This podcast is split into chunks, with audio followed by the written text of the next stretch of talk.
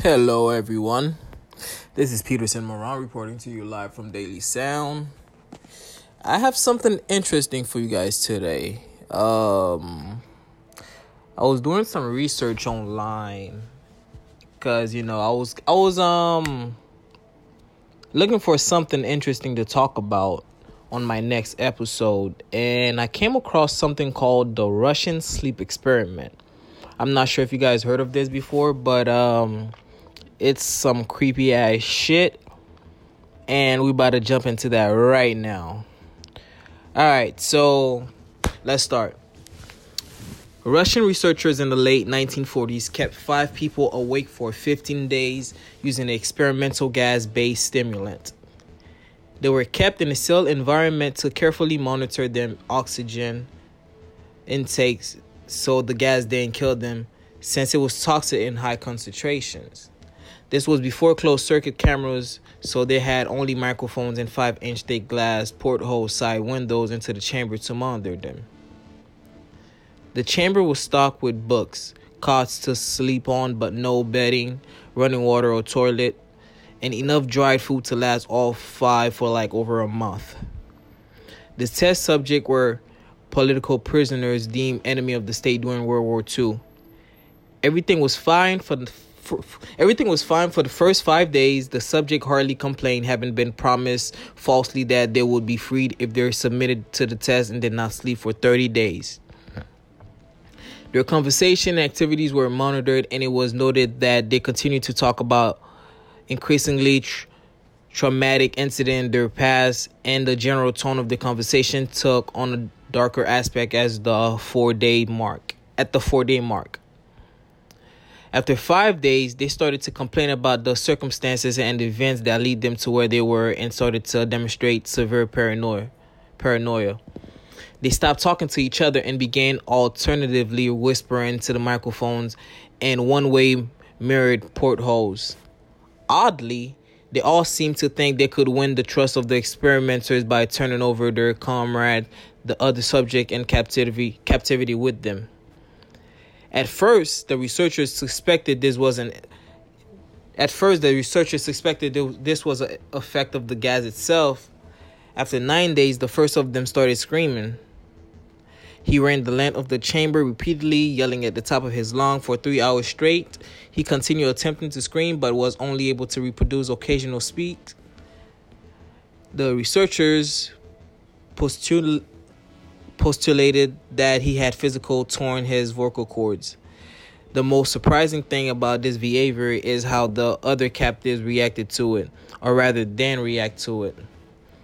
They continued whispering to the microphones until the second of the captives started to scream. The two non screaming captives took the book apart, smeared page after page after page with their own feces, and passed them calmly over the glass portholes. The screaming promptly stopped. Ew, that's fucking nasty. So did the whisper into the microphones. After three or more days passed, the researchers checked the microphone hourly to make sure they were working, since they thought it would since they thought impossible that no sound could be coming from with five people inside. The oxygen consumption in the chamber indicate that all five must still be alive. In fact, it was the amount of oxygen five people would consume at a very heavy level of strenuous exercise. On the morning of the 14th day, the researchers did something they said they would not do to get a reaction from the captive, they used the intercom inside the chamber. Hoping to provoke any response from the captive, they were afraid were either dead or vegetables. They announced, "We are opening the chambers to test the microphone. Stay step away from the doors and lie flat on the floor or you will be shot. Compliance will earn you your immediate freedom. To their surprise, they heard a single phrase in a calm voice response We no longer want to be freed. Debate broke out among the researchers and the military forces funding the research. Unable to provoke, to provoke any more response using the intercom, it was finally decided to open the chambers at midnight on the 15th day. The chamber was flush of the stimulant gas and filled with fresh air, and immediately voices from the microphone began to object. Three different voices began begging, as if pleading for the life of loved ones to turn the gas back on. The chamber was open, and soldiers sent in to retrieve the test subjects.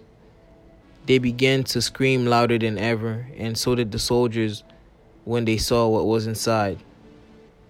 Four of the five subjects were still alive, although no one could rightly call the state of that of them, you know, alive.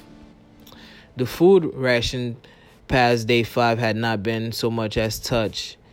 There were chunks of meat from the dead test subjects' thighs and chests stuffed into the drain in the center of the chamber, blocking the drain, allowing four inches of water to accumulate on the floor.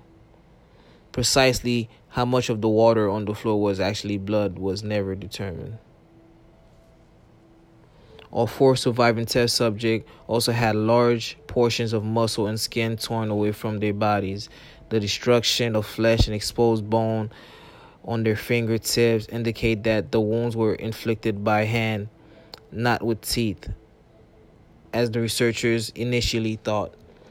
Closer examination of the position and angles of the wood indicate that most, if not all of them, were self-inflicted. The the abdom the ab, abdominal organs below the rib cage of all four test subjects had been removed, while the heart, lungs, and diaphragm remained in place. The skin and most of the muscles attached to the rib have been ripped off, expo- exposing the lungs through the rib cage all the blood vessels and organs remained intact. They had just been taken out and laid on the floor, fanning out around the eviscerated but still living bodies of the subjects. The digest, digestive tract of all four could be seen to be working, digesting food. It quickly became apparent that they were digesting. Wait, they were digesting their own fucking flesh? Ew. That's crazy, yo. Damn, they was eating their own flesh that they had ripped off and eaten over the course of days. Most of the bodies, most of the soldiers were Russian special operatives at the facility, but still many refused to return to the chamber to remove the test subjects. They continued to scream to be left in the chamber and alternatively, alternately begged and demanded that the gas be turned back on lest they fell asleep. To everyone's surprise, the test subject put up a fierce fight in the process of being removed from the chamber. One of the Russian soldiers died from having his throat ripped out. Another was gravely injured by having his testicles ripped off and artery in his legs severed by one of the subject's teeth. Severed by one of the subject's teeth. Damn. Another five of the soldiers lost their life if you count ones the ones that had committed suicide in the weeks following the incidents. In the struggle, one of the four living subjects had his spleen ruptured and he bled out almost immediately. The medical researchers attempted to sedate him, but this proved impossible. He was infected with more than 10 times the human dose of a morphine derivative and still fought like a cornered animal breaking the ribs and arm of one of the doctors. When heart was when heart was seen to beat for a full two minutes after he had bled out to the point where there was more air in his vascular system than blood. Even after it stopped, he continued to scream and flare for another three minutes, struggling to attack anyone in reach and just repeating the word more over and over, weaker and weaker until he finally fell silent. The surviving three test subjects were heavily restrained and moved to a medical facility. The two with intact vocal cord continually begged for the gas, demanding to be kept awake. The most injured of the three was taken to the only surgical operating room that the facility had. In the process of preparing the subject to have his organ placed back within his body, it was found that he was effectively immune to the sedative they had given him to prepare him for the surgery. He fought furiously against his restraint when the anesthetic gas was brought out to put him under. He managed to tear most of he managed to tear most of the way through uh four to, through a four inch wide leather strap on one wrist, even though the weight of a 200 pound soldier holding that wrist as well. It took only a little more anesthetic than normal to put him under. In the instant his eyelid fluttered and closed, his heart stopped. In the autopsy of the test subject that died on the operating table, it was found that his blood had tripled the normal level of oxygen. His muscles that were still attached to his skeleton were badly torn, and he had broken nine bones in his struggle to not be subdued. Most of them were from the force of his own muscle had exerted on them. Damn. The second survivor had been the first of the group of five to start screaming. His vocal cord destroyed, he was unable to beg or object to surgery, and he only reached by shaking his head violently in disapproval when the anesthetic gas was brought near him. He shook his head yes when someone suggested reluctantly they tried the surgery without anesthetic and did not react to entire six hour procedure of replacing his abdominal organs and attempting to cover them with what remained of his skin. The surgeon presided stated repeatedly that it should be medically possible for the patient to still be alive. One ter- terrified nurse assisting, assisting the surgery stated that she had seen the patient mouth curl into a smile several times whenever his eyes met hers. When the surgery ended, the subject looked at the surgeon and began to wheeze loudly, attempting to talk while struggling. Assuming this must be something of drastic importance, the surgeon had a pen and the surgeon had a pen and pad fetched so the patient could write his message. It was simple. Keep cutting. The other two subjects were given the same surgery, both without anesthetic as well, although they had to be injected with a paralytic for the duration of the operation. The surgeon found it was impossible to perform the operation while the patient laughed continuously.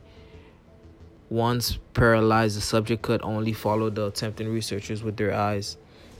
The par- paralytic cleared their system in an abnormally short period of time, and they were soon trying to escape their bonds. The moment they could speak, they were again asking for the stimulant gas.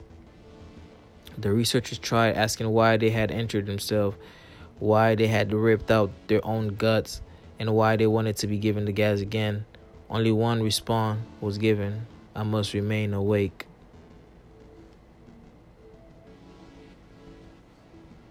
All three subject restraints were reinforced and they were placed back into the chamber awaiting the determination as to what should be done with them. The researchers facing the wrath of their military benefactors for having failed the stated goals of their project considered the surviving subject considering killing the surviving subjects. The commanding officer and ex KGB instead saw potential and wanted to see what would happen, they were put back on the gas. The researchers strongly objected but were overruled. In preparation for being sealed in the chamber again, the subjects were connected to a EEG monitor and had their restraint paddock for long-term confinement. To everyone's surprise, all three stopped struggling the moment it was let slip that they were going back on the gas. It was obvious that at this point all three were putting up a great struggle to stay awake. One of the subject that could speak was humming loudly and continuously. The mute subject was straining his leg against the leather bomb with all his might, first left, then right, then left again for some for something to focus on. The remaining subject was holding his head off his pillow and blinking rapidly. Having been the first to be wired for EEG, most of the researchers were monitoring his monitoring his brainwave in surprise. They were normal most of the time, but sometimes flatline It looked as if he were repeatedly suffering brain death before returning to normal. As they focused on paper scrolling out of the brainwave monitor, only one nurse saw his eyes slip shut at the same moment his head hit the window. His brainwave immediately changed to that of deep sleep, then flatlined for the last time as his heart simultaneously stopped. The remaining subject that could speak started screaming to the sealed and no, and now. The remaining subject that could speak started screaming to be sealed and now. His brainwaves showed the same flat lines as one who had just died from falling asleep. The commander gave the order to seal the chamber with both subject inside as well as the three researchers.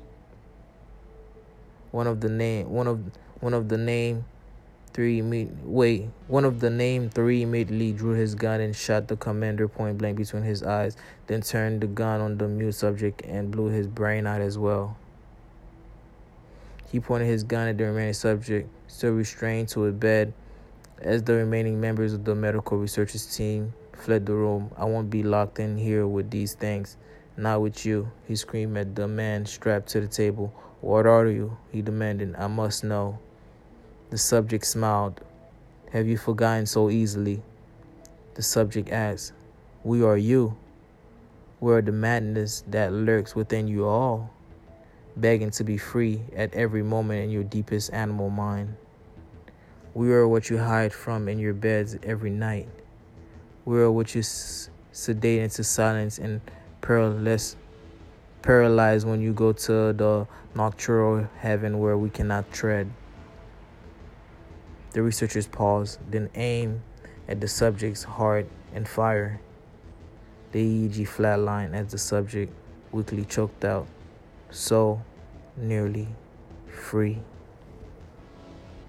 Wow, people.